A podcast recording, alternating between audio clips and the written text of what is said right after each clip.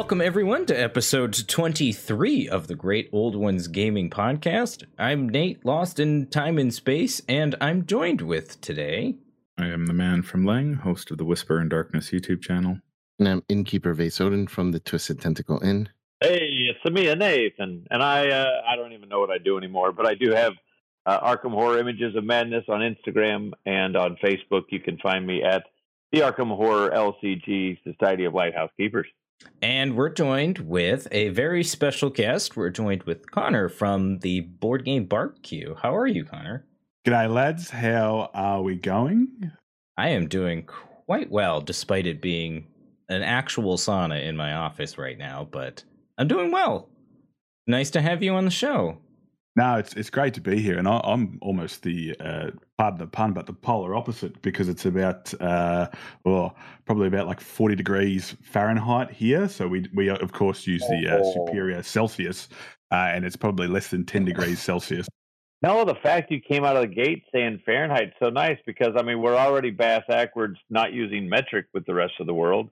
So thank you, I appreciate that. Nah, that's all right. Uh, I thought, seeing as you're accommodating me with the uh, time, I thought I'd accommodate you with uh, our uh, measurement uh, statistics that we use. Inappropriate. Well, so, wait, I have I have one quick thing to say. I just want to point out for the rest of this episode that making fun of Conor for being Australian or any comments about Australia is off limit, and we should respect him as a fellow Arkham Horror uh, LCG individual. I just wanted to start off with that. Mm, this sounds like a huge bait and switch if I've ever heard one. But Conor, why don't you go ahead and uh, briefly tell the audience who you are and what you do for those who may not know? Yeah, thanks, Nate. So uh, I'm part of the Board Game Barbecue podcast. Uh, we're a, a, little Australian board game podcast that uh, was started roughly about 12 months ago. We're up to 100 odd episodes now, and we release an episode. We release two episodes every week. There's nine of us hosts, and we rotate through. And uh, Nathan graciously asked me to come join uh, you guys for this episode, and I'm really excited to be here. And uh, as Nathan has pointed out, uh, he feels like I've flown the flag for Arkham in Australia, but I don't know. I think I might have a few followers as well, uh, Nathan. So I don't know how true that aspect is. It's true. We actually um, a patron of ours is from Australia, and he is a big fan of not only the show but of Arkham in general, uh, Sub Zero Joe. So I I know at least of a couple of other Australians that play Arkham as well. I think we can call Sub Zero Joe a friend of the show. Oh, absolutely. Yes, yes, absolutely. uh, a human centipede of the show, if you will. That's oh my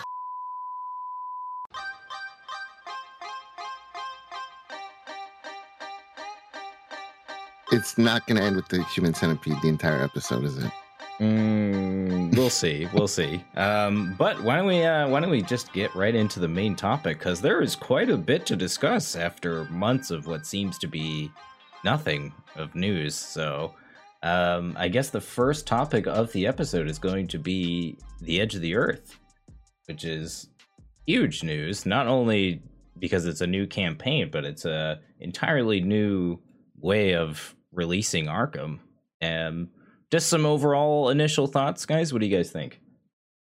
Well, I think there was a, a consensus in the community that the uh, distribution model had to change at some point. So I'm glad that they uh, they finally pulled the trigger on it and and ditched the whole Mythos pack thing. I think that uh, Mythos packs had worn out their welcome, and I think with the uh, the Mythos pack shortages that we saw earlier this year, uh, I think that just really led to a lot of frustration and uh, animosity among some members of the community who were very eager to play but uh, were unable to get their hands on certain Mythos packs or deluxe expansions, which when you're a campaign based game that sort of expects players to play scenario one and then carry on through scenario eight. If you're missing scenario four or five, it's uh, not going to be. Uh, you're not going to have a good time. And I think there's uh, I mean, just so many options for people these days to spend their money that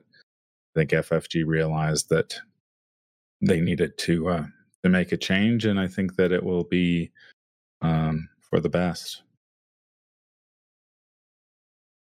Um, that is absolutely spot on. I was nodding the entire time you were talking. You covered all the points. Uh, just because I, I don't know, uh, Conor, down in Australia, how's the distribution? Is it even spottier, or do you have a, a decent stockpile down there of Arkham Horror uh, Mythos packs and, and deluxe boxes? Well, that's probably the biggest thing that I'm excited about with the the upcoming um, Edge of the Earth is the fact that we have we've always struggled to get Mythos packs in through no fault of our own local dealers. Uh, at both the game shops uh, in around my town and uh, in Melbourne too, they've always had a delay on the Mythos packs. So when you're sort of champing at the bit to have a game and to continue your campaign, it makes it really tough because once you get to a certain point and you have to put the game away, or then you're fa- faced with, well, if you want to play again, do we start a smaller campaign and things like that?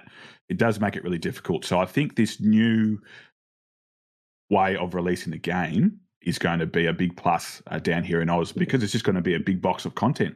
I think they've learned a lot from the release of Marvel Champions, the fact that they're all self-contained expansions. They don't need to keep going with a campaign in those mythos packs. It can just be big box of content. And the other plus side is, well, what do you want? Do you want just more scenarios? Are you happy with your play cards?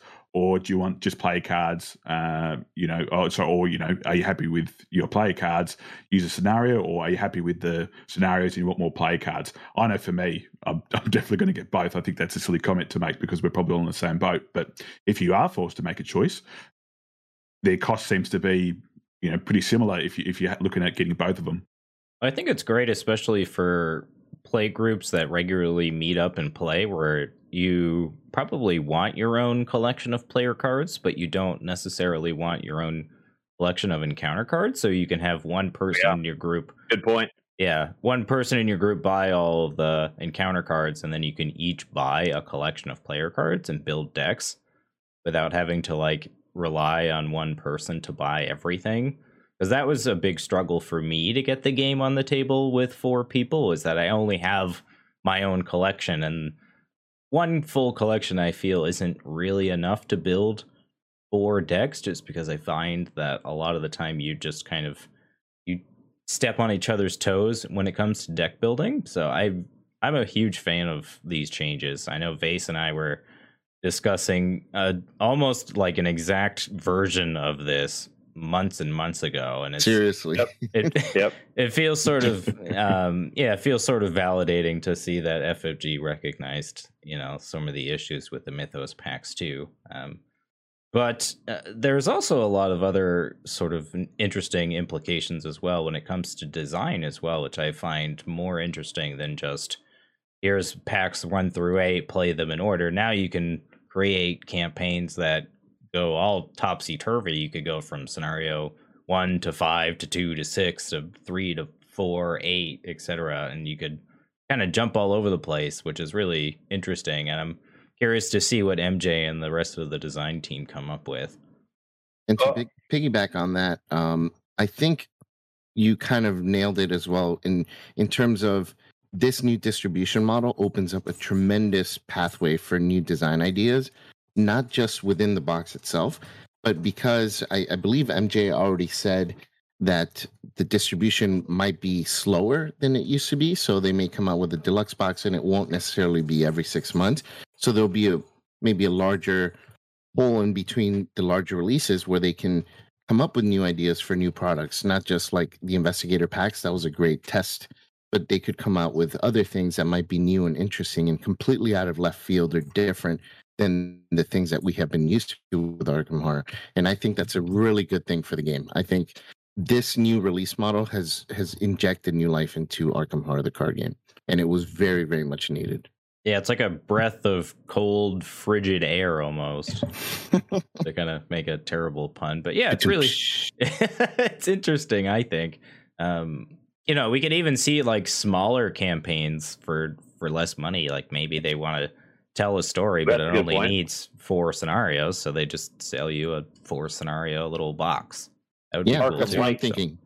Longer ones, shorter ones. I mean, they, they have so much more room to experiment now Mhm. than they did before. Before they were almost it it was almost like they were constrained by the by the distribution model as opposed to the design process dictating their distribution, you know? They Mhm. could even come out with like a, an Arkham Horror Journeys or or uh, Express or even Arkham Horror's side side story or some title and have like little mini journeys. They're almost like a standalone that's like two, three, four long, just kind of randomly that where they have some good ideas and flavor.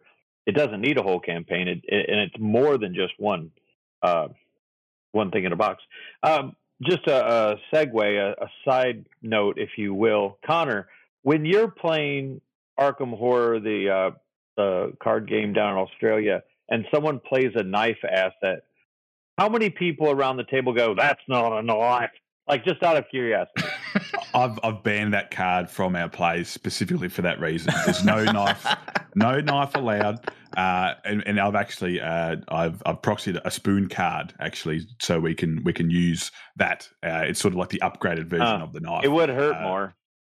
Well, yeah, and I guess it's better maybe for like a more gelatinous enemy. A spoon would be better to deal with than a uh, than a knife. But just Alright. just to piggyback on on on on what Vase was saying, it'd be interesting to see if while maybe not have the freedom of other expansions that have come out in the past, but you could almost have you know an expansion where okay you need to use this particular investigator but you have a freedom to construct them however you want so in the box you get you know specific play cards similar to what they do with with the design Investigator. space of, of yeah of marvel champion and then you've got you know Hmm. okay how would you like to construct this this investigator would you want it to be more survivor based would you like be more investigator based but they have to go through and that can lead to some stronger narrative links between the investigators and also the the narrative content as well Oh, that's man, that's a really good point. I think you might be onto something there, Conor, because I feel like the parallel investigators are almost like a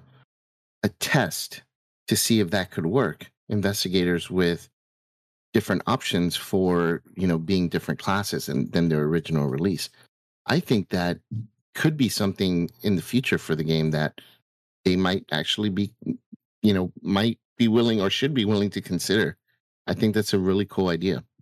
Cool thing to experiment with. So Nathan, what about you? You're you're in the gaming uh, store industry. So what are your thoughts on the distribution model and this this new change with Edge of the Earth? So simply put, I both simultaneously feel like it is exactly what we were talking about before, and I think it was sorely needed. It covers several problems that the distribution model had for a campaign based game. That said, I'm also slightly upset because of everybody I know, I'm the only one who has every adventure pre made and pre built, which means that I will be one of the only people I know not saving money from the new program, but I still am 100% behind it. Well, not only did they spoil obviously the new release model, but they also went ahead and spoiled a absolute ton of player cards um, and investigators as well. So, we want to start by talking about Man from Leng's favorite investigator, Lily Chen? Yeah, I like Lily. I uh, I had a chance to to take uh, to play her, and uh, uh, I enjoyed it. It was uh, it was both uh, interesting and surprising. Some of the things that I learned in playing her. I think some of her the um, are they disciplines? I think that's what they're calling them. Her four discipline cards that you get to pick one, build her deck. Initially, I had. They spoiled the willpower one, which is very much, um, very much like a lot of Lily's abilities in other Arkham Horror Files games, and so I wasn't particularly uh, excited about that. The agility discipline was a lot more exciting, but uh, uh, when it actually came to uh, to playing the game, uh, that plus one willpower skill icon on the willpower discipline would have been would have come in uh, really handy. But I think they they took a pretty uh, uh, a really innovative approach to designing Lily. She's uh, absolutely nothing like I thought she would be uh, when I imagined what they might do with her, and I think that's a, a really good thing. I think uh, of uh, all the investigators I've seen over the Arkham Horror Files products, she's the one who's who I've always wanted to play, but her abilities have always been really boring or have just not been that impactful and have really had almost no relationship with martial arts at all. And I think they really hit the nail on the head with her. And I think that bodes well for the other investigators in the box. We have already had Norman for several years, and and he's a, a lot of fun to play. So I'm looking forward to seeing what they do with uh, with the others.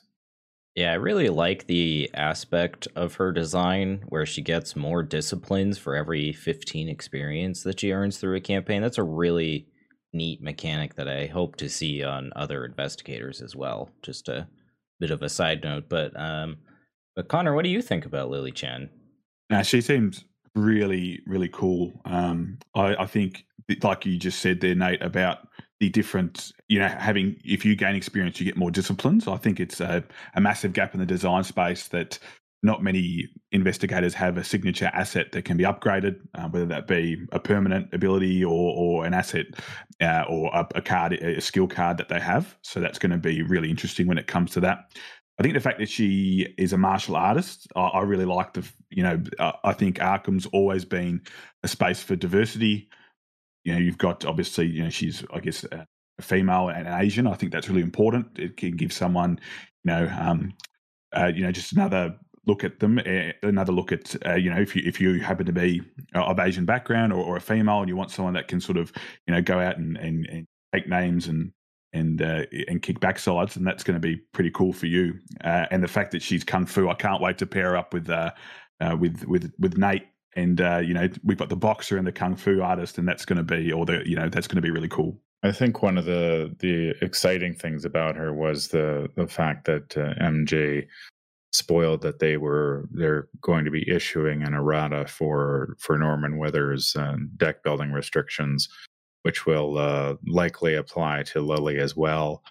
And so, uh, with all the multi class cards that are going to be released in the Edge of the Earth uh, Investigator expansion, that's going to give her a lot more flexibility. Because I know when I sat down to build a deck, uh, with even just the limited pool of of multi class cards that we uh, we have at our disposal, I was already feeling it. Where you know I really wanted to include Enchanted Blade Zero, but because it was a guardian card, it would have probably counted against her uh, against her limited slots, which was uh, if you vote probably only have five to start with. Um, losing two of those right off the bat is is a pretty tough pretty tough sell, especially when there are so many guardian cards that uh, Lily really wants to use. And I guess looking at that too is the fun part of of the Arkham Horror LCG is the flexibility and the deck theory construction and, and things like that. So by doing that, I don't think it's going to break these characters per se. I think if anything, they were probably hampered before by some, as we say in Australia, some ticky touchwood rules. So I think that's really going to open up a lot of these investigators to be able to use those multi-use cards because I don't know. Correct me if I'm wrong, uh, folks, but I don't know if the multi-use cards were necessarily that well regarded when they came out. I think people found them a bit limiting. Yeah, I remember they originally changed the way the Dunwich investigators interacted with them because they had a similar situation, if I remember correctly, where it would count towards their off class if it was in their on class as well. Like with uh, the Tennessee Sour Mash in Ashcan Pete, for instance, would count as an off class before, but then they changed it so that it didn't. Uh, so I, I'm assuming it's kind of just to kind of fall in line with that sort of design philosophy, but I am in favor of it overall because I do think that there's a lot of un un uh, design space with the multi-class cards, which gladly we're going to be seeing a lot more of from this campaign box in the preview article. You know, looking at the what they've been what they're doing with the Edge of the Earth expansion and the multi-class cards, it really, really makes me wonder what they could have done had they done this with the bless and curse mechanic in the Innsmouth conspiracy if they'd had uh, a box like this to really uh, dig into that mechanic more than than the Mythos packs allowed them to do. Yeah, I totally agree. Bless and Curse, especially, is a mechanic that needs a decent card pool to be explored, and the previous release model just didn't really allow for that. So I'm glad that yeah. this this um, this distribution model will also allow for more interesting player design space as well. But yeah, I mean, these... I, think it's important when you've got. I mean, the Mythos packs. I mean, they they have um, what was it, sixty cards in them. You knew that you needed two copies of 10, 11, 12 player cards, and then you had the rest were encounter cards and um, some of the encounter cards that you needed for the for that particular scenario probably came from the deluxe expansion. So there were a lot of limiting factors in in what they could do with the with the design of those scenarios. You know, there was they I don't think they could have gotten away with say releasing one Mythos pack that was just encounter cards and not include any player cards in it because that scenario demanded that many uh, that that many scenario cards. So I think this is going to free them up a lot to to to be able to design uh, scenarios, perhaps um, get away with you know they they're no longer limited by having to include say we need these 10 um, uh, encounter cards in the deluxe expansion because those 10 are going to be used in every other scenario um, in the mythos packs so they can uh, they can get around that. And as far as the the multi class cards go, I mean, I think that it's also a good sign that they've I think they're that they're including uh, multi class cards that cost experience points for the first time. So uh, rather than getting upgrades for each uh, card, which of course chews up the number of cards that you can actually offer players uh, this way. They can just say okay well this this is a gold card that that costs one experience point. So rather than create um, that gold card and then two upgrades that are exactly the you know the same card same name different abilities we can just offer two other cards that are fresh and new and and uh, not have to worry about you know duplicating. And if you look at it from i mean it's a product after all isn't it? And you want people to delve into this product, I, as someone who loves the game itself, would find it very difficult to buy a Mythos pack that didn't offer me any extra player cards because as great as as the scenarios are and as well written as they are and as engaging as they are to play, what you're really wanting to do is be able to go right. I've got this awesome card that I've just unveiled.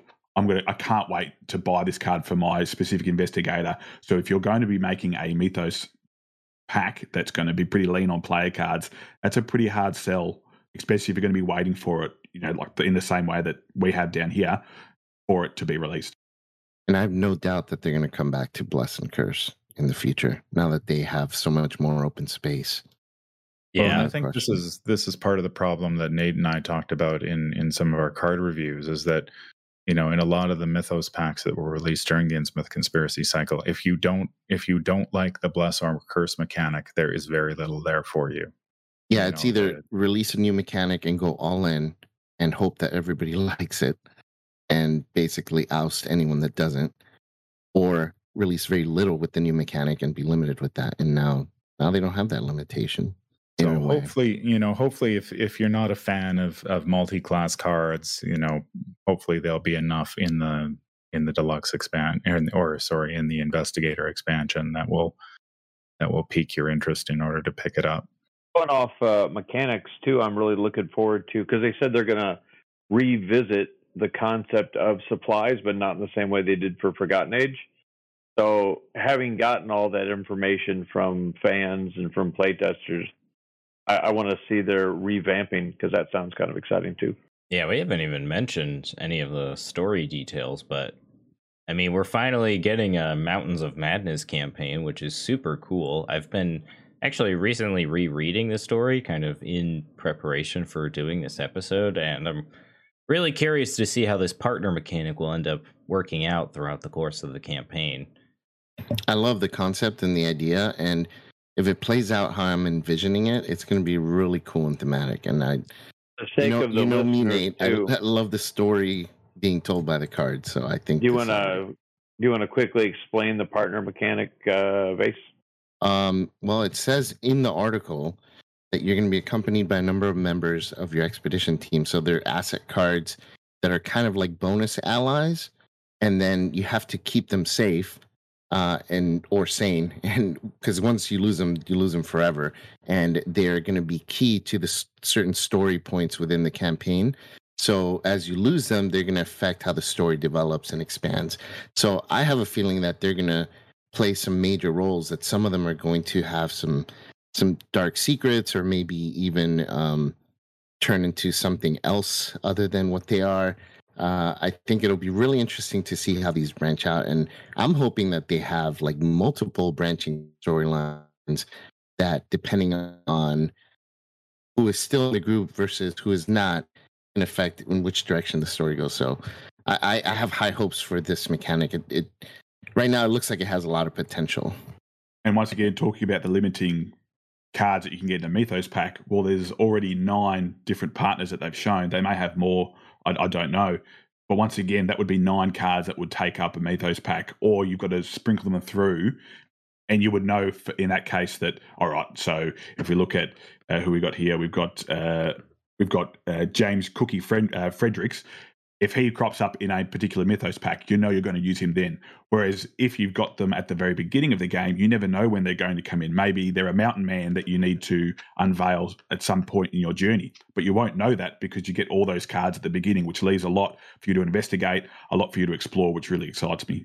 Yeah, me too. I like sort of the unknown aspect of of the partner mechanic in this regard because it also I would assume that you're probably going to be recruiting them like you're gonna kind of be like leading an expedition so you're gonna be picking out a couple of fellow partners to accompany you and you know i would assume that those choices are gonna have some pretty dramatic effects on the actual story of the campaign which is really cool so i'm super excited for this campaign. I haven't felt like this genuinely excited for a campaign in quite a while um I wasn't the biggest fan of Dream Eaters. Like I really liked the idea behind the two interlocking campaigns, but overall it just felt a little too clunky for my liking and I didn't mind Innsmouth, but I I just I just wasn't super excited for it personally. It just felt sort of like inevitable that we would go to Innsmouth and this campaign sort of felt inevitable too, but I think with the combination of the new distribution model and overall just more exciting player card design, which we haven't really even discussed, like some of the new player cards that are coming out that look pretty interesting. But yeah, I don't know. I'm just more exciting, more excited for this campaign than I have been in quite some time. So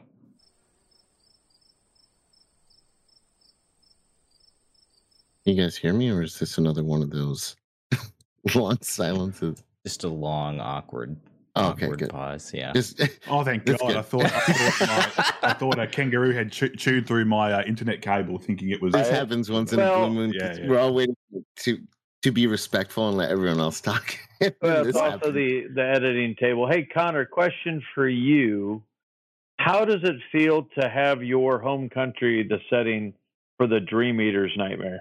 Yeah, that's uh, that's that's an interesting take uh, because uh, a lot of the time I wake up and have to sort of uh, scare off lots of different, um, uh, you know, nightmare creatures from my front front lawn to get to work. So it's uh, you know it's it's it's quite fitting actually the fact that uh, they've chosen Australia to be the the, setting. But um, yeah, it's I think if you if you're not a if you're not a big fan of spiders or snakes uh, maybe don't come down to Australia just just for the time being. Maybe we can get like a an equivalent of St Patrick to scare off all the snakes from Australia the same way he did uh, in Ireland. Oh, look at you invoking the shillelagh. Oh my goodness. But uh, yeah, what are your um what are your guys' thoughts on on the story of At the Mountains of Madness as far as a campaign goes? I I'm really excited for it. Just like Nate said earlier, it's between all the stuff that's that's surrounding this release that it that's not necessarily involving the story, just the change of release model, the new you know investigators that were announced, some card mechanics, all that kind of stuff. It's that alone is already getting me very excited. But there's something about this setting, and then of course the story itself, Mountains of Madness, is one of my favorites. So I think it's just a combination of things that, that really has me excited for it. And seeing this expedition and the, you know, you guys asked me about the um the expedition team, like that that alone has that alone has me excited without even thinking about the actual story and all that. But um, I'm interested in seeing how they develop the the discovery of the lost city and you know all, all that. If if they do it well, I think it could be a really um, slow burn, but in a good way. You know, Mhm. uh, as you're as you're discovering new things, and I think. And you're losing people slowly to maybe natural occurrences, but then there might be just hints of of the you know supernatural. So I think that if they handle it the way I think that they're going to, I have I have high hopes and uh, confidence that they will treat this one with with a lot of respect as well. I mean, they always do. So um, I'm I'm definitely looking forward to playing this one more than I have in a long time, more than probably since Forgotten Age. Yeah, I, there seems to be quite a few parallels to this campaign to Forgotten Age in a way. I mean, we're getting Hamburger Jack that was confirmed by, I believe, a Spanish post.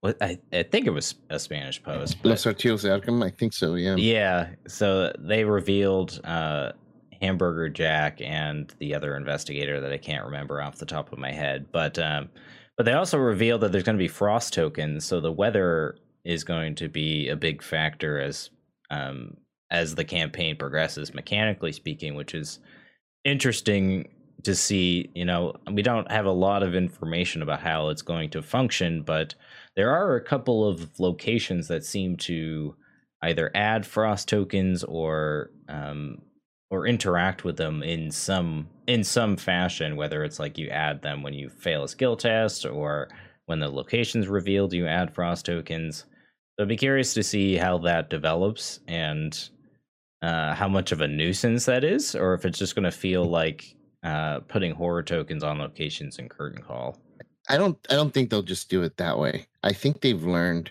with Forgotten Age with the supply tokens. I think that they're going to do something interesting.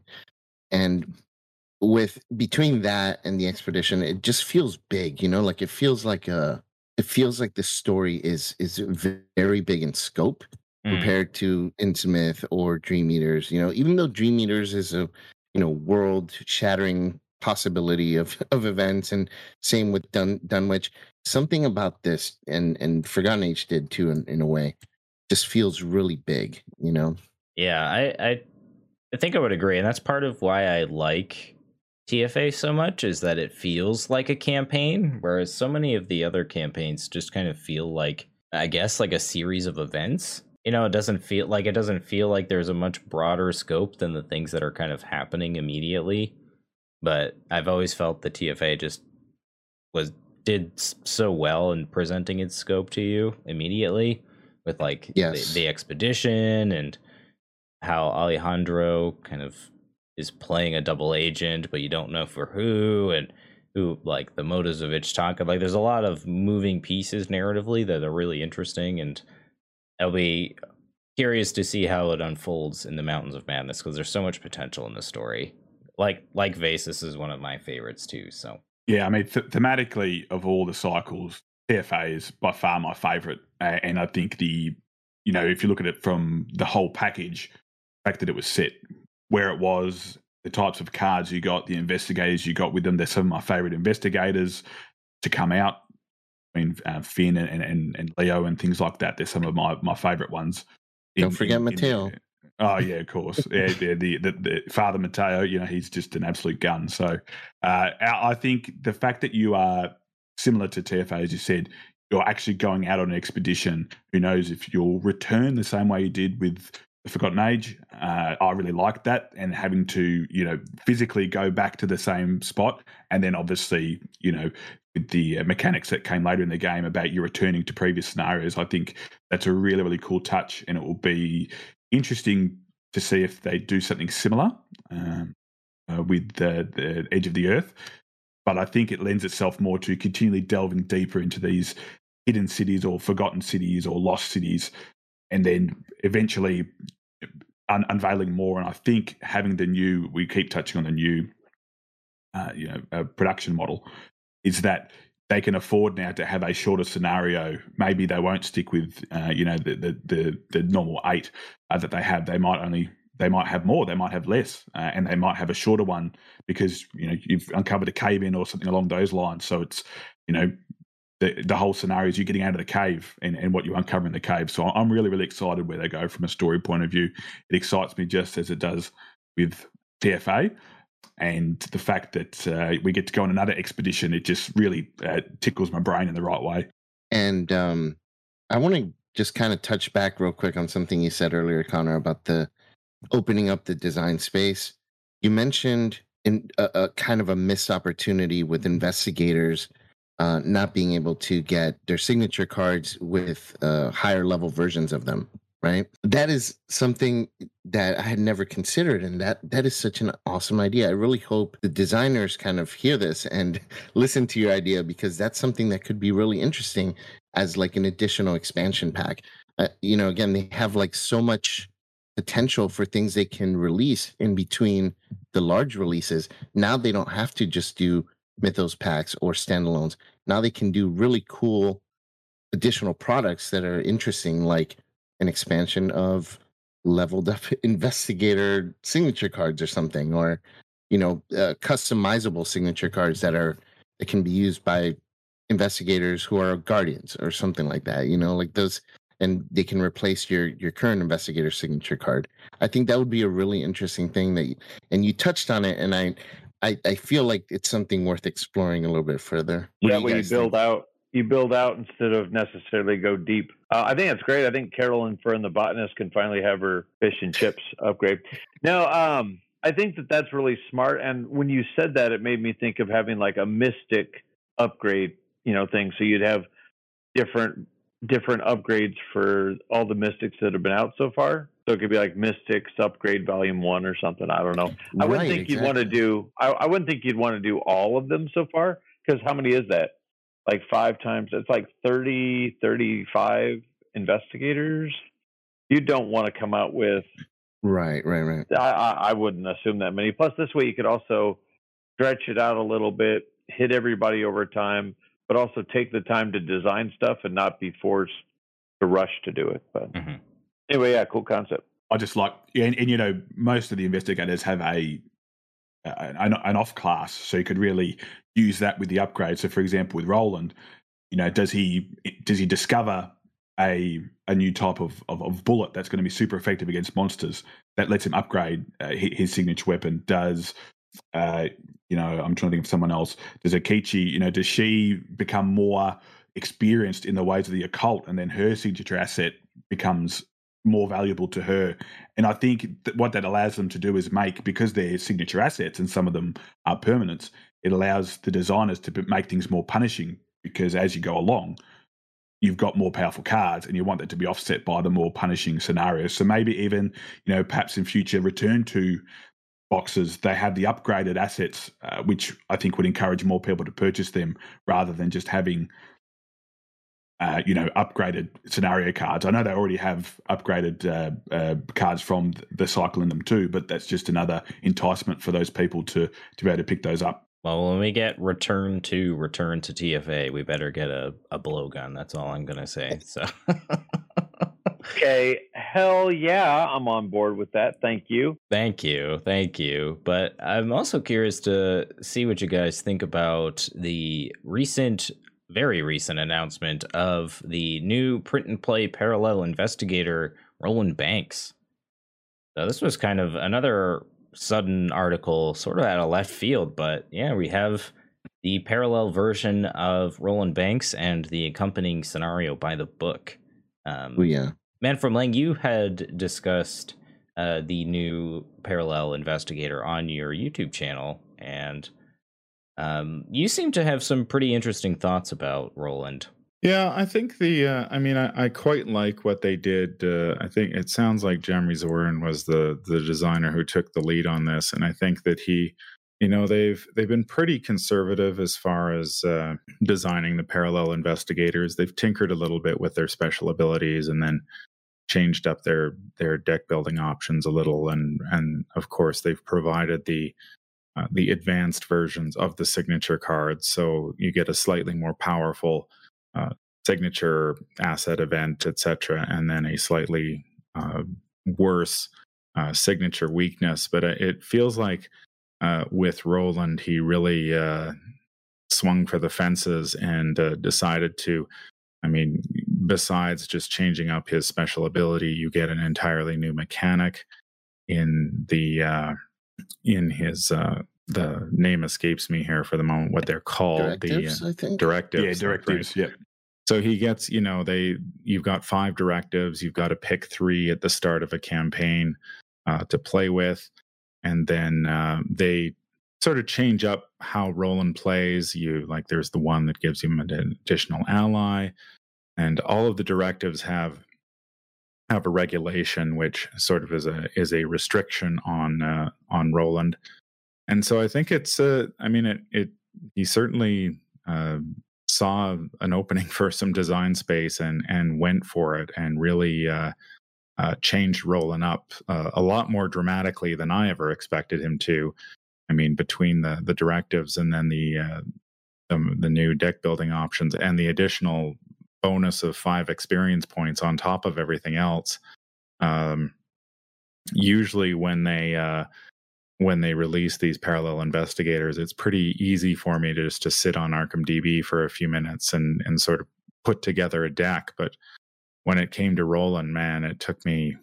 Um, I threw together something, but I, I wasn't entirely happy with it because it just felt like the the the uh, Jeremy's design just created so many different ways of approaching Roland that uh, to to sort of boil it all down in a matter of hours was was pretty difficult. And you know, the article did say that uh, you know this parallel version of Roland is is really a puzzle to be figured out. And I think that uh, I think that players will have a lot of fun unraveling uh, some of that puzzle as uh, as the weeks and months progress. Now, I haven't had a chance to play the the uh, the uh, challenge scenario yet, but uh, the one thing that does kind of um, uh, in hindsight, when I when I look back on on the stuff I said about Roland, I know in the article they talked about you know uh, Jeremy was trying to sort of make a lot of um, cards that were underplayed valuable again, and uh, cards like uh, handcuffs and interrogation and and stuff like that and and I think that's a that's an interesting approach. I know games have tried to do this in the past where they'll release cards that that maybe don't hit the mark the first time around and then they they will publish um, cards that sort of fix them or encourage players to play them uh, later. So I'm looking forward to to giving those a try. I'm I'm a little um, concerned about about some of them. Um, like uh, a lot of the cards uh, when I was looking at Roland's list, a lot of the sort of survivor and rogue cards that he does have access to. Um, survivors and rogues weren't really playing them, so I'm not too sure why Roland would want to, but we'll see. I mean, that's the that's the fun of these parallel investigators is it's a it's a, a big shift in their deck building, and I think Roland is is uh, probably a bigger shift than uh, I was expecting. And I think a lot of players were probably very surprised to see just how dramatically um, he was uh, changed around. Yeah, it's almost a shame that, um, like, not not to say that this isn't cool, but it's like kind of a shame because I I have this hunch that they're, you know, these are going to be print and play forever and I really like the idea of the directive. So it's kind of disappointing to me that we won't really ever see this probably in physical form ever. Yeah, um, I agree with you. That's that's the biggest problem with these as far as I'm concerned, the biggest problem with these print and play investigators is that you know the day they're released or the day after, you know, I put out a video about, hey, we've got this new print and play investigator. I sit down, build a deck, play the challenge scenario, and then never look at it again because I don't have. Uh, it's just like they're they're not real almost. You know, it's like I play with them for a day and then I almost completely forget that they actually exist, and so they always trip me up later when you know I sit down and review a card or something, and somebody will say, "Well, that's a great card for parallel skids." I'm like, "Oh yeah, parallel skids exists right and so it's going to be the same with with roland i'm sure like they'll release cards and i'll be like well this card kind of stinks and they'll be like yeah but parallel roland loves it i'm like all right parallel roland Yeah, I have the same. We should syndrome. call the main perpendicular. And and I mean, if you if, and I think if you play in, you know, if you go to, I just don't see myself printing them off. I guess is the thing. Like if I was to go to, if they ever have, you know, Arkham Nights again or something like that, I don't think I would ever print off, you know, parallel Roland and sleeve him up and bring him to a game. I just I I wouldn't do that. So you know, would you, would sure you feel like you're would. cheating? No, no, I wouldn't feel like I was cheating. I'd just forget about him. I, uh, there's just so many other investigators to play that that having to you know print out an investigator, cut out all the all the cards, you know, go through all the work to to sleeve it up and stuff like that. I just I'd probably just forget he exists and and move on. So I really do hope that at some point in the future, perhaps when we get you know they've the parallel investigators they've released so far have all been from the core set. And so I assume that uh, Wendy Adams will be the next parallel investigator that we see at some point down the line. I really do hope that they they create a product where they you know print off these you know give you uh, official versions of these cards and uh, so you can sit down and and play these scenarios because I you know the the scenarios themselves are are quite interesting. I found they're quite uh, a lot of them are quite challenging. It's nice to see them take an old scenario, like I think in the case of by the book, Jeremy's taken um, the Midnight Masks and and and changed it to you know transform uh, how the cultists work and how you defeat them and stuff like that. And so that's you know that's pretty interesting, and it would be nice to have you know physical products for those, so you could um, say if everybody at the table wanted to create parallel investigators and then run a campaign and then as part of the campaign you you say okay well we have to do the challenge scenario for each of the investigators as part of this campaign. I think that would be a lot of fun to do. Mm. yeah. That'd be cool. Um, you know man from leng you mentioned um, how people find it fun to try and figure out the the new investigator especially one like like the new roland right? How it's like a puzzle to solve. Did you guys see on Reddit there was a user uh, to give proper credit, Renard Chase, on the Arkham Reddit, which I don't visit too often, but when Roland was released, I'm like, let me see what they have to say about it. He figured out a way for Roland to survive the uh, curtain call 100 horror at the end if you don't succeed or if the agenda advances. You guys see that? Oh yeah, yeah, yeah. It uses like um beloved and spirit and armor. armor. Yeah, enchanted armor. Dude, t- it's so crazy. It's funny that you can actually pull something like that off because then you you're left without a an agenda. and you actually survive the horror. Well, I think, horror, I think I know I was kicking myself after I did my video because you know they they had mentioned you know that some of the directives would make handcuffs playable and uh, and I didn't talk about it in the video, and, and somebody did mention, you know, oh, handcuffs has great synergy with these with these couple directives, and and honestly, I you know I I think handcuffs were released in the depths of Yoth, and I haven't looked at them since, and uh, so I went back and looked at them, and and I'm like, yeah, it's it's kind of a it's it's a cool idea, it's a neat idea, but it also takes a really long time to to pull off. So I'm curious to see whether the time it takes to sort of pull off this this combo is is is going to be worth the effort. I'm I'm definitely wouldn't put myself as the the combo player, so uh, I tend to avoid those uh, getting too fancy like that. But we'll see. Yeah, no, I I haven't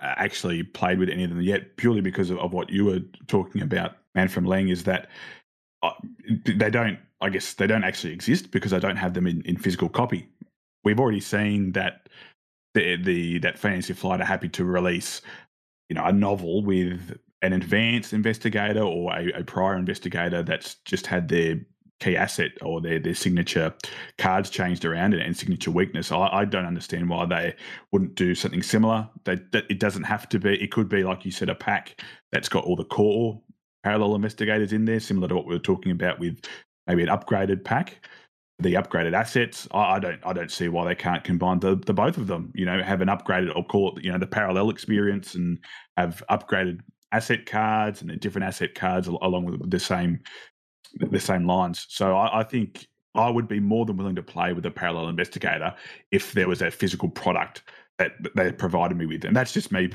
being a lazy sod and, not wanting to print. them. No, no, no, no. You're. I think you're on the right track, and I had a quote unquote epiphany coming from a retail perspective because I couldn't help but think how cool would it be after they come out with the was it Wendy parallel right? If they come out with an official parallel Arkham box for the for the kind of for the core box, but it wouldn't be a new core box. It would just be like you know Ar- Arkham Parallel Dunwich or or whatever you want to call it, or, or Night of the Zealot, and it could be a box that's kind of inverted colors, like the colors are all twisted, almost like yeah, Tales cool. from the yeah, Dark yeah, Side or something, right? And it would have the parallel investigators. It would have additional concepts for upgrading their assets or their or their weakness or whatever and it would have maybe i don't know if anyone here is old enough to have done this or played similar but a long time ago there was zork you know the old muds and then there was a return to zork where you go back and everything is similar but it's different. So you could go back to the night of the zealot core box or to the woods or to the town and it's not just a little different like they did with the return tos but like things have happened. There's been there's now somebody else in town you know going off the heels of what happened before. There's uh, a copycat going around doing something similar. I'm not going to give anything away just in case any of our listeners haven't played the first scenario. Don't want to have any spoilers. Uh, but yeah no i mean if you had a a cool mechanic where it's just a little more than a return to like a parallel adventure along with the the actual printed parallel investigators and some upgrades oh dude i could sell that all day long without trying. Well, it just kind of makes sense, right? Like they're spending time and resources, like obviously doing development for these. So it just kind of makes sense that they would release them at some point. I think it's just a matter of when. Or at the very least, I think you're right, Nathan, that we'll, you know, we'll see something along the lines of these parallel investigators. I think Vase, you had mentioned something like that earlier too. So I find that these are really interesting, and I hope that we get more of them. I'm also hoping that we get more starter decks, as I would like to see this game get more reprints for staple player cards, especially the ones that are in like obscure mythos packs. Uh, they printed out, they reprinted quite a few staples with the investigator decks. Uh, They so did. they set a precedent. So, my, you know, there's no reason to think they wouldn't re- do it again with other staple cards, right? I'd be curious to see if they would be willing to reprint cards in the investigator expansion packs that they're going to be coming out with.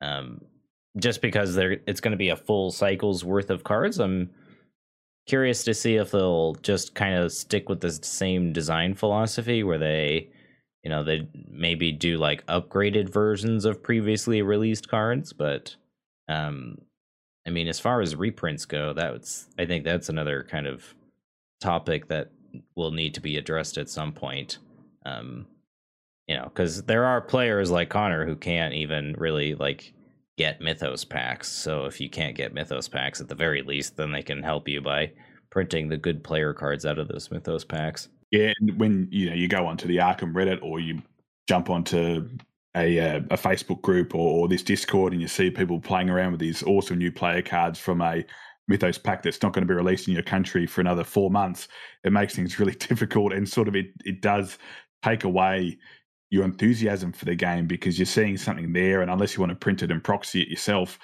it, it's not really a lot of fun. And and as someone who I'm lucky I'm in a space where I'm happy to buy a new product and I'm happy to support Fantasy Flight. It, it does get disappointing when you sort of sit here going, "I've got money to spend, guys. Just just get the pack here, like get the pack here, and you, have, you can have my hard earned money." So, yeah, I, I- I would really like to see more of the the investigator packs come out because of that ease of play. I, I think you know we might be touching on this a little bit later, but they're the only cards that I still have bundled together in their original packaging aside from the scenario cards because I want to be able to say, hey, look, I love this game.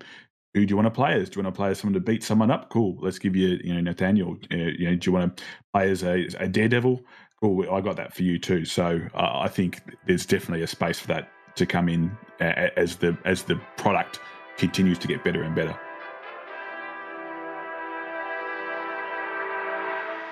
So, what is your favorite aspect of this uh, of this LCG for you, Conor? Um, I know your podcast tends to focus more on board games as sort of a whole, but obviously something draws you back to Arkham, and I'm just curious as to what it is specifically.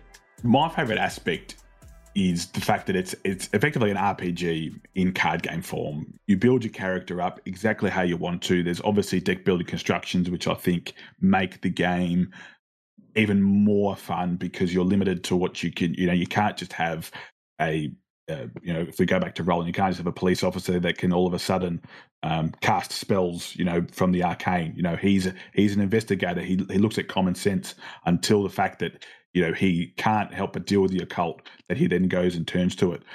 I just love the story aspect. I actually, you know, as, as much as we sort of poo pooed the mythos packs, when they were readily available, you know, you'd buy one and you'd get together on a Friday night and you'd play a new one. It was just a really fun experience.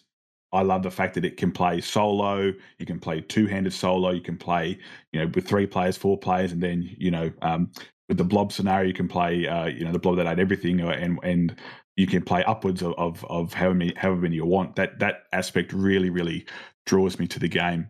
But I think what I just love the most is, is experimenting with different combinations, seeing how they go.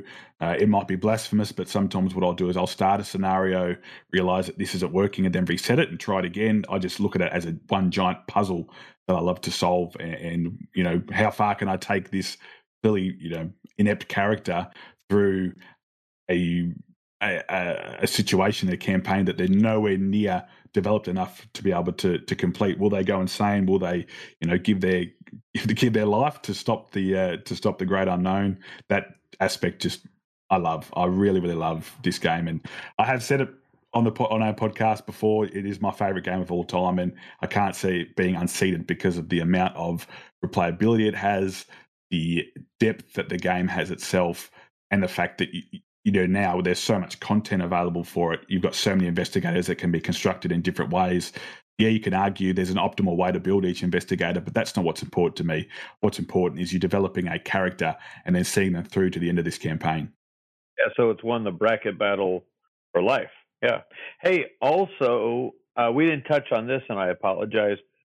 How is it for you reading the cards in english when you speak australian? Like do you have to go through a process where you're looking terms up? Do you do some kind of Rosetta Stone to prep?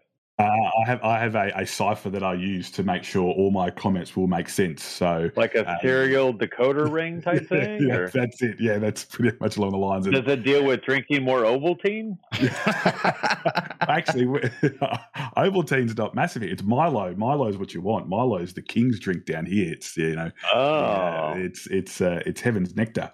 Uh, but uh, that that and of course you know the um, maybe Foster's as well, but we don't actually drink Foster's down here. That's uh, I don't know if you Kangaroo guys partake it. but uh, Foster's is that, that, exported garbage that you send off to other countries. 100%. so that's that's the great tester. If you can stomach that, well, then we'll have you in the country because you can just drink it. Wow.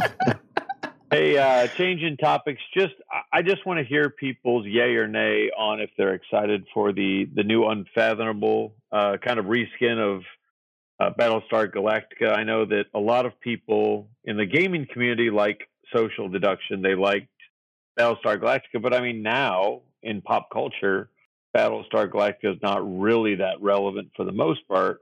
But yet, as we've seen, there are so many Lovecraftian type games.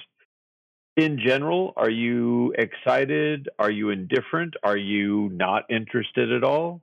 Uh, Nate, what do you think? So I liked the original Battlestar Galactica. Um, I I do like social deduction games, but I find that Battlestar Galactica suffers uh, a few issues. Uh, the first being that if you end up being the Cylon, or in Unfathomable's case, if you end up being a hybrid, uh, if you get found out early, the game is essentially over for you and there isn't really a whole lot you can do. So I'll be curious to see how they handle that.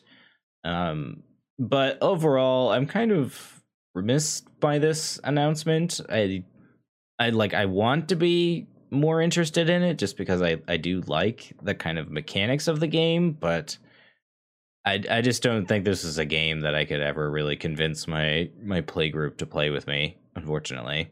Man from Leng, what are your thoughts?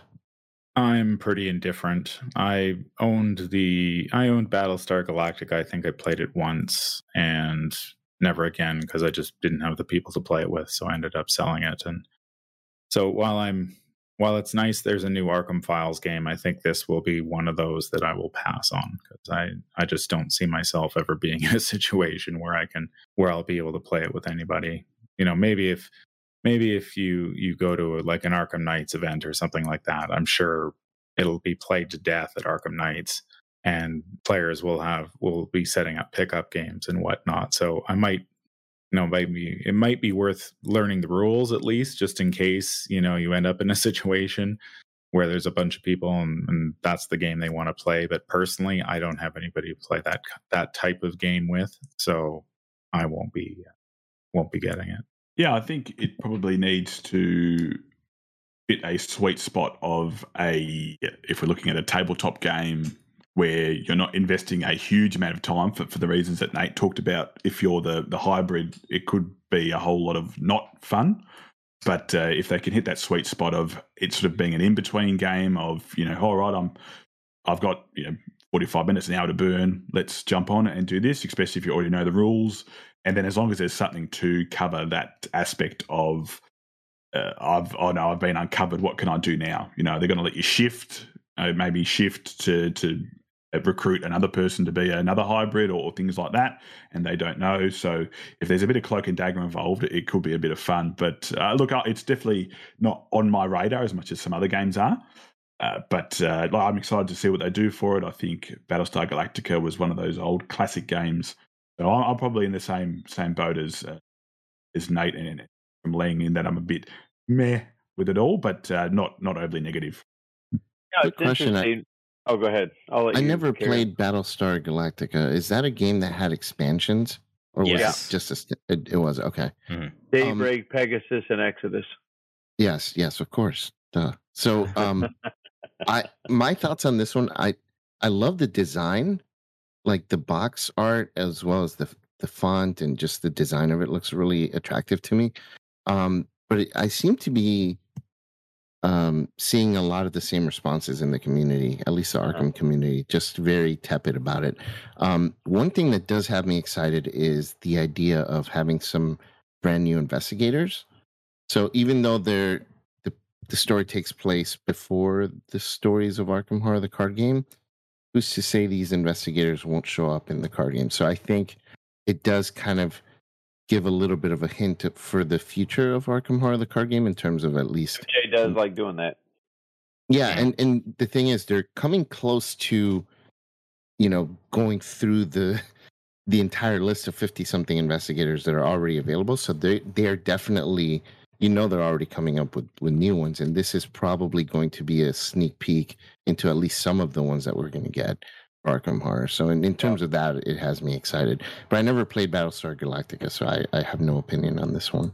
Well, you know, I can say one of the okay. best one of the best things about the game is that Father Mateo is not a playable investigator. no, um, sorry, man, Oh, you you're saying because stars. he, he wouldn't five stars for me automatically just because of that. You're saying because he he it is undeserving, okay, for him to be in a, a garbage game or a game that wow. is subpar, right? Wow, you're, you're really reaching for this one, aren't you?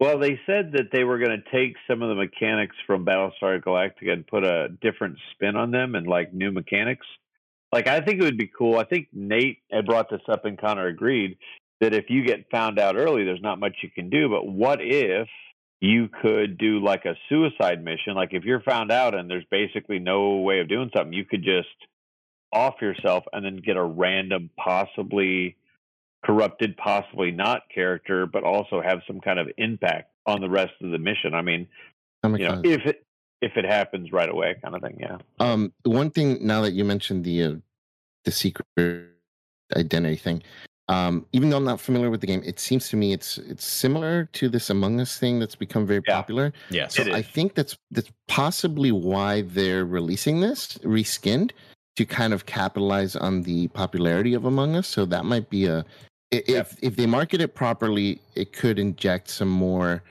uh, people into the fan base for the Arkham Files games. So I like that too.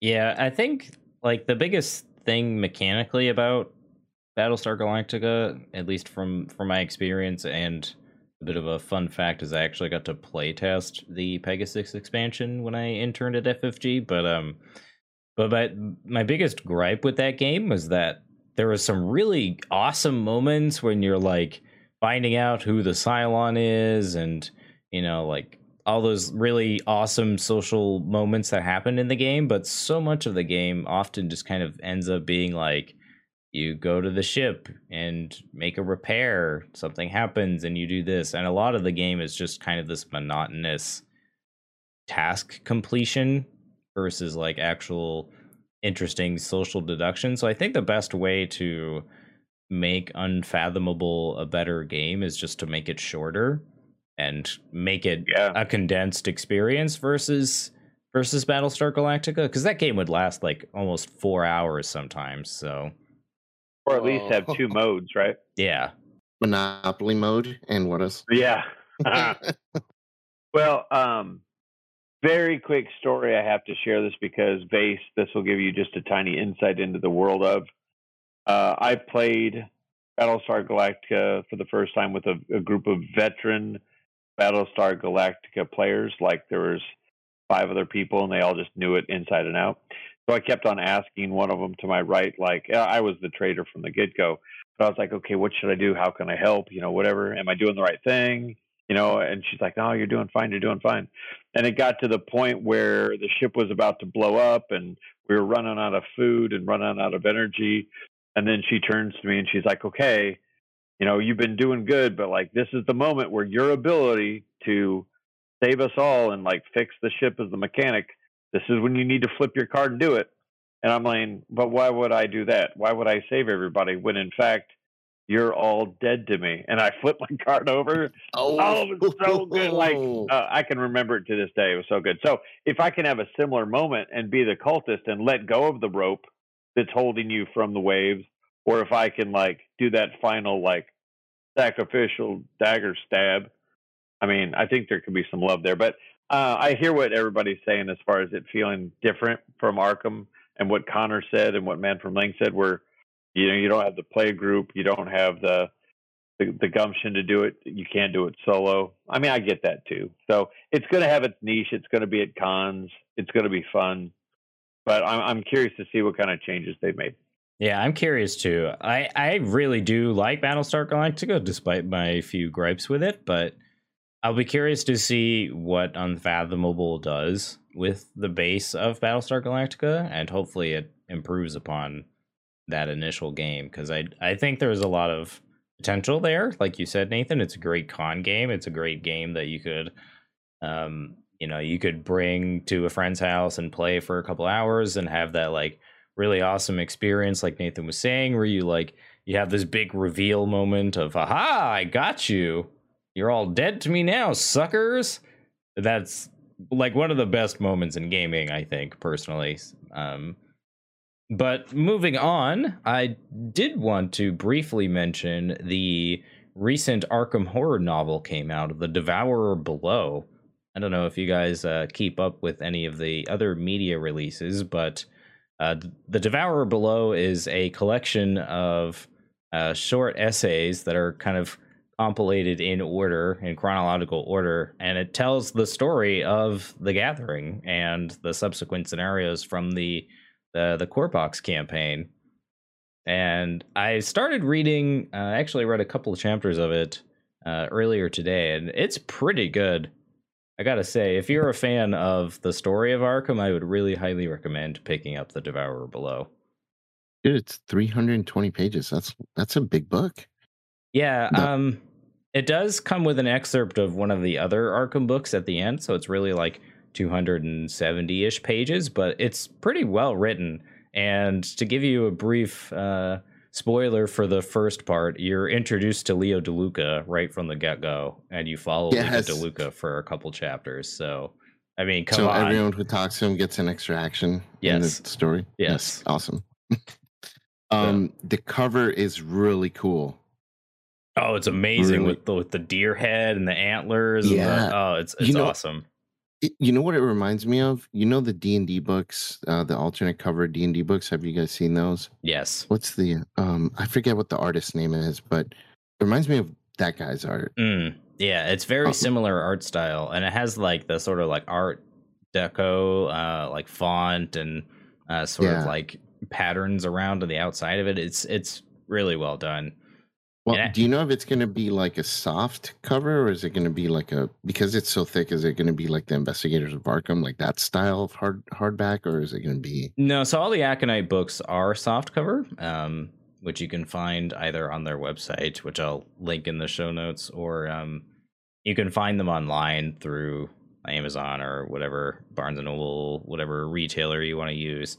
Um, but yeah, I mean they're they're great little buys. They're like ten dollars US, whatever that is in your currency. I think they're like sixteen bucks in Canada, but yeah, I mean it's a it's a great little read if you like the story of Arkham. I'd also recommend Mask of Silver as well, which uh, the brief synopsis for that story is uh, a a movie is being shot in Arkham, and uh, the the head actress ends up seeing the man in the pallid mask and it tells the story of her having visions of the Mask of Silver. It's pretty good.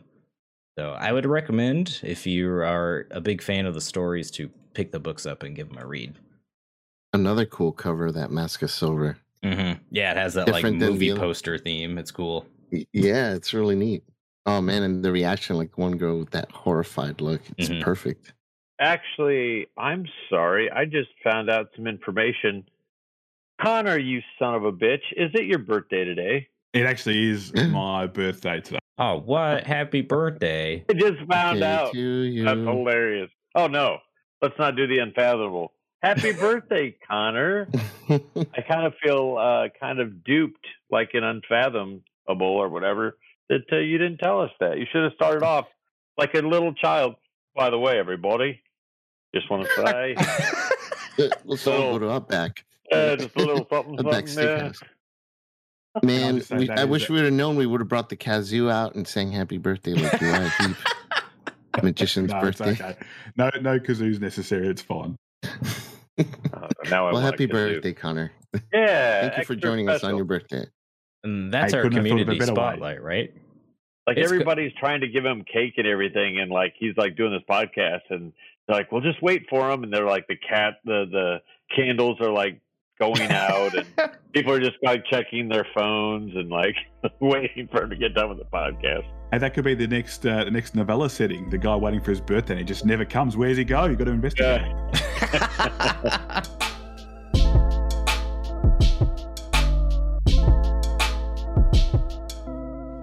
so, Nathan, what do you have on the agenda for the community spotlight this episode? Yeah, we want to do the wrap with community spotlight and then roll into trivia. We call yes. this bad boy done. That sounds like a plan to me, sir.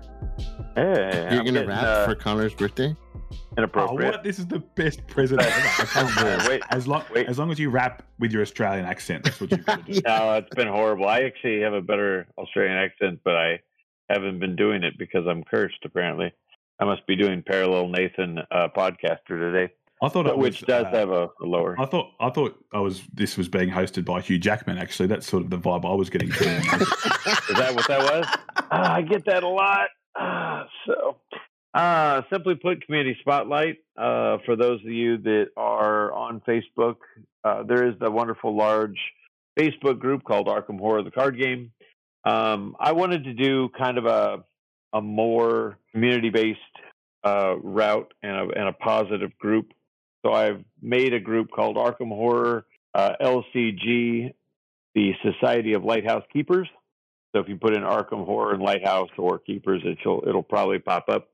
Uh, simply put, I want to be doing some things going forward, uh, helping each other, coming out with quick start instructions that we can send out to people that are struggling Uh, it's it's more of a forum for people to express their ideas and not necessarily get squashed. Um, but also, I want to do some charity work and I want to raise some money worldwide and be a force of good because I think there's a lot of really amazing people in general in the world that game and from what I've seen in the in our community and the, the Arkham horror community. So there's going to be more and more opportunities coming up. But if anybody wants to, feel free to jump in the group and make it even more special. Um, that is what I wanted to do a plug on for that. Now, as far as trivia, uh, Nate, if you want to start the music on the edit.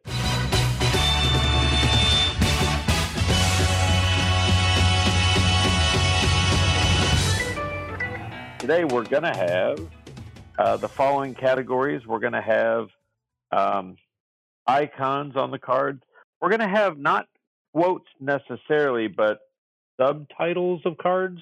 You know how they have the title up top and then they've got the little subtitle there. Mm-hmm. Uh, in addition, we're going to be doing um, actual quotes on cards. And then finally, we have a special category uh, that deals with um, one item in the game, and that'll be the uh, mystery category, which I will let you pick only up to the first half of the trivia contest. So here we go. Going into the first round, Conor, I'm going to go ahead and let you uh, pick since uh, you've been very quiet for the last many episodes that we've recorded. So why don't you go ahead and tell us if you want to do icons, uh, subtext, or quotes? Look, I might, uh, you know, because I English is my second language after Australian. I struggle to read the cards sometimes, but the icons I find pretty easy. So, uh, you know, I, I might go with the icons. Okay, so the next time you can just say icons. So be, but it's your birthday. I'm going to give it to you. So icons it is. Uh, here we go. Icons. Intel report, which is a favor and a service. Green card. What are the icons? New on intellect Intel? icons. Yeah. All man. right, man, man from Leng with a point. Almost cut, kind of cut me off as I was. uh, that's fine. Man from Leng. Let's go ahead and do uh, the next one. What's the next category for you? Um, I don't know quotes. I guess. All right, going with the resounding solid pick. What if you are the cat? Black what cat. if what if you are the cat? Not a bad guess. If you cat. No, no, you can't just repeat the quote. You've got to Mhm. actually pick a card. Uh, stray cat?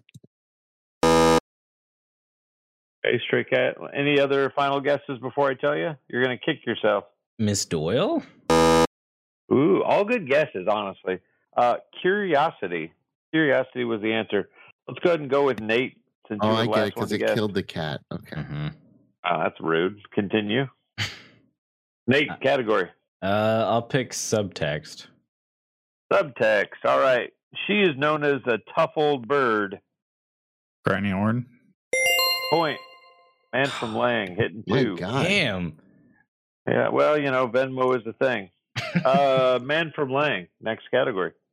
Uh, let's go with sub quotes again. Subtext. Quotes. Yeah. Oh, well, there's two different ones. Subtext or quote. Subtext. Subtext. All right, here we go. Over the threshold and beyond. Think five, uh, five experience card. Powerful. Over the threshold and beyond. Pnakotic manuscripts? Spell, uh, spell the first word, Nate. Uh, P N A K O T I I, C? I don't know if it's right. It wasn't the right card. I just wanted to see if you can do it. Anybody Yeah, else have a guess? Unbelievable. Five experience point cards. If I spelled it right, do I get a point? All right, no more human centipede questions. It is, in fact, the seal of the seventh sign. I was Uh, going to say Conor. seal of the elder sign. I would have gotten so close. Eh. All The right, only card Conor, is what's the next need to Call yourself a mystic player. Right? I don't play that card. I love that card. I, I don't think I would have gotten it right. Uh, Conor, Icons. Icons. icons. All right, icons. Uh, time warp. One One wild wild? icon? You and Two wild are the same. icons. Okay, anybody else? Uh, willpower icon. Okay, the answer is in fact no icons. All right, What? Vase. Vase, next one. Uh, let's go with quotes. I like the quotes. You like the quotes? This is a long one, but it's from the base core game. We live on a placid island of ignorance in the midst of a black seas of infinity. Drawn to and the flame. not- Okay, Um, First of all, we already are competing with one of the better podcasts out there. You don't have to evoke Peter and Frank, all right? They already listen. All right, that Nate. was Frank and Peter. No, it's Peter and Frank. All right, What? Nate. Next category, you got it correct with uh, Drawn to the Flame. Yeah, that's what I'm talking about. Uh, I'll go with icons. Icons. Tooth of Eztli. One Agility. evade, one intellect. I believe it's Agility, one, one one agility, one intellect. one willpower. One willpower is correct, Nate. All right. Ding, ding, ding. Uh, no, not ding, ding, ding. The sound that the trapdoor makes in in uh, Zelda has just happened. The special category is now available. Man from Leng, you get to pick the next category. I'll take the special category. I I literally picked you because I didn't think you would pick it. All right. All right, here we go. Um, so this is fascinating. The card is Scroll of Secrets, and it has both the Seeker and Mystic, tr- uh, because it's a dual class card. It has both classes. For two points, can anyone describe what makes the actual dedicated cards different than the main picture? Is it the Uh, background? Ooh. The, scroll of was the, uh, thing on the scroll. Okay, hold on one second. Conor, what did you say? I said the background image. Okay, background image. Thank you. And then Man from Leng, you said, It's the color of the band on the scroll, I believe. And ah, so close, so close. Nate, it's the the color of the text glows a different color on the mystic and the seeker ones. okay. And Vase, Um, did you have a comment? Uh, I think something with the scroll case is a different color, but I don't. I can't remember. Fantastic. So you and Conor are wrong. Although I will give Conor more points because I can almost guarantee he's had more Vegemite than you have.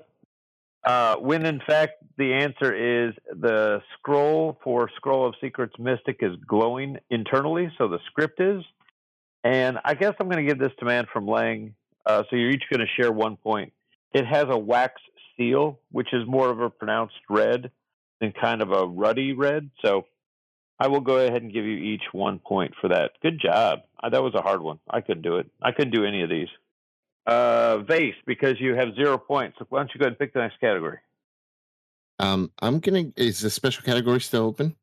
Uh, depends if you have tartar sauce for your fish and chips. Nope, I don't. Uh, special category is closed. Oh, damn it. Okay, so we're gonna go with uh, subtext. Subtext. All right, here we go. Circumstances beyond your control. This Oh, it's is a the- weakness. This is a weakness. Circumstances beyond your control. Is it a basic weakness? It's the tower. It is a. It is the tower. Yes! So base, base, you are correct. Nate, you get the points. All right, Nate, pick the next category. Man, I am so good at this game. Uh, let's do. Um, Are you quotes. though? Are you though? Quotes. Uh, let's see. Here we go. Unassuming doesn't mean you're unprepared. Versatile. Correct. Oh my god. I knew Okay, it. I knew it was a road card. I knew it. I smell a rat here. Did you say a, did you say I- a rogue card? It's neutral. It is too. Sorry, my bad. You smell a think you're rat, thinking but I have, adaptable. I have five rats. You know, I feel Uh. like Nate and Man from Leng. Uh, so I was watching Shark Tank the other day, and there was a guy pitching like an implant of a Bluetooth headset into his ear, like an actual. You go under anesthesia and have this thing implanted. I feel like you guys had something like that done with Arkham information because he's not even done asking questions, and you got the answer. It doesn't make any sense to me. So Um, for the next one, let's go ahead and do icons. Uh, you catastrophe. two wild icons. Correct. All right, Conor. There is one each for quote, subtext, and icon. Let's go with quote. Let's go with quotes on this one. Plant. Dendromorphosis? That is correct. Clone Who said friend that one? botanist. Who said dendromorphosis? I did. That is a point for Man from Leng. All right, uh, Man from Leng. Your last two quotes are subtext or icon. Subtext. I knew you were going to say that. Uh, stealing time. Uh, gold pocket watch? As correct. Wow. Last category, uh, icons. Here's the quote. Well, actually, uh, this is interesting. Actually, we'll go ahead and do this as a two-parter. This is worth two points. Uh, you can aim for either one or both. You're trying to get the quote on this, or you're trying to get the icons on this. It is a tactic trick called warning shot. The quote is two letters long, or two letters, two words long, Bang? two words I long. Get back. It's got an agility skill icon. And yeah, I'm just going to say agility. Okay. Yeah, I think agility is right. Yeah, agility is right. I think it's hold on. Ooh, this is tough. Or it's get back. Or get get away. Get away, something like that. Oof. Like in my heart, I want to give everybody points because you really came together as a cohesive podcast. Uh, I, Conor, you didn't really say much, but you, you all came together. Uh, stay back is the quote. Stay back. agility and fight, probably because she's shooting a gun. So we have a really close game here. Uh, Man from Leng five, Nate six. Uh, for seven bonus points, is it anybody's birthday today? Ah, come on. I, I think Conor. you'll find it's my birthday. Oh, Just- just Conor. yeah, yeah. Conor, I'll give you a point. Sweet. not seven. I'm not going to do that to him. Uh, you all had a good fight. Um, Vase, it's always good to hear you guess. Sometimes you, you crush it. Uh, today, unfortunately, was not that day, but watch next time. You'll get them I'm all gonna get correct. back to, to You cheating. need to Um, you need to create a special Father Mateo category just for vase. exactly. Oh, I Listen really to, will, Listen too. to the man, Nathan. No, I really will too. That's awesome. Uh, Conor, amazing job. Happy birthday. One point. Man from Leng, uh, very soundly got six, uh, five points. Nate squeaked by with six points today. Congratulations. That Thank was you. a tough trivia round for everybody listening at home. I know Chris Silito from By the Same Token really likes to listen to trivia. Actually, I want to say Sub Zero Joe was recently talking about being a big fan of the trivia too. So uh, thank you for everybody for listening. Um, Conor, it's been an absolute pleasure hosting you on your birthday. You were amazing. You're better than I am, but I got to watch it because they will quickly and easily replace me. Uh, matter of fact, they're probably going to be messaging you as we speak privately to some extent for that effect. So, but thank you very much for uh, meeting up. Uh, no, thank you for having me. Uh, I think you're well and truly safe there in, in the host chair. Uh, Uh, I'm, I'm, I'm very happy to be to be uh, swanning around in the darkness like uh, like every other sort of uh, unmentionable being in the Arkham universe. Love it. Love it. Well, I think that's about uh it's about time to wrap things up. So, been a hell of a past month. We've had quite a number of announcements from a new campaign to a new to a new game. We even had a new uh, Arkham Third expansion, which we didn't even really touch upon. We we saw the release of a new Arkham horror novel. We've seen a bunch of news, including a new uh, parallel investigator uh, lots happening so it seems seems like there is certainly more to come within the next couple of months and we will certainly be here to cover it but uh that'll do it for this episode i've been your host nate lost in time and space and i was joined with today I am the man from Leng, host of the Whisper in Darkness YouTube channel. I'm Innkeeper Vase Odin from the Twisted Tentacle Inn. Is parallel investigator Nathan coming to you from the great beyond and I have been Conor from the Board Game Barbecue podcast.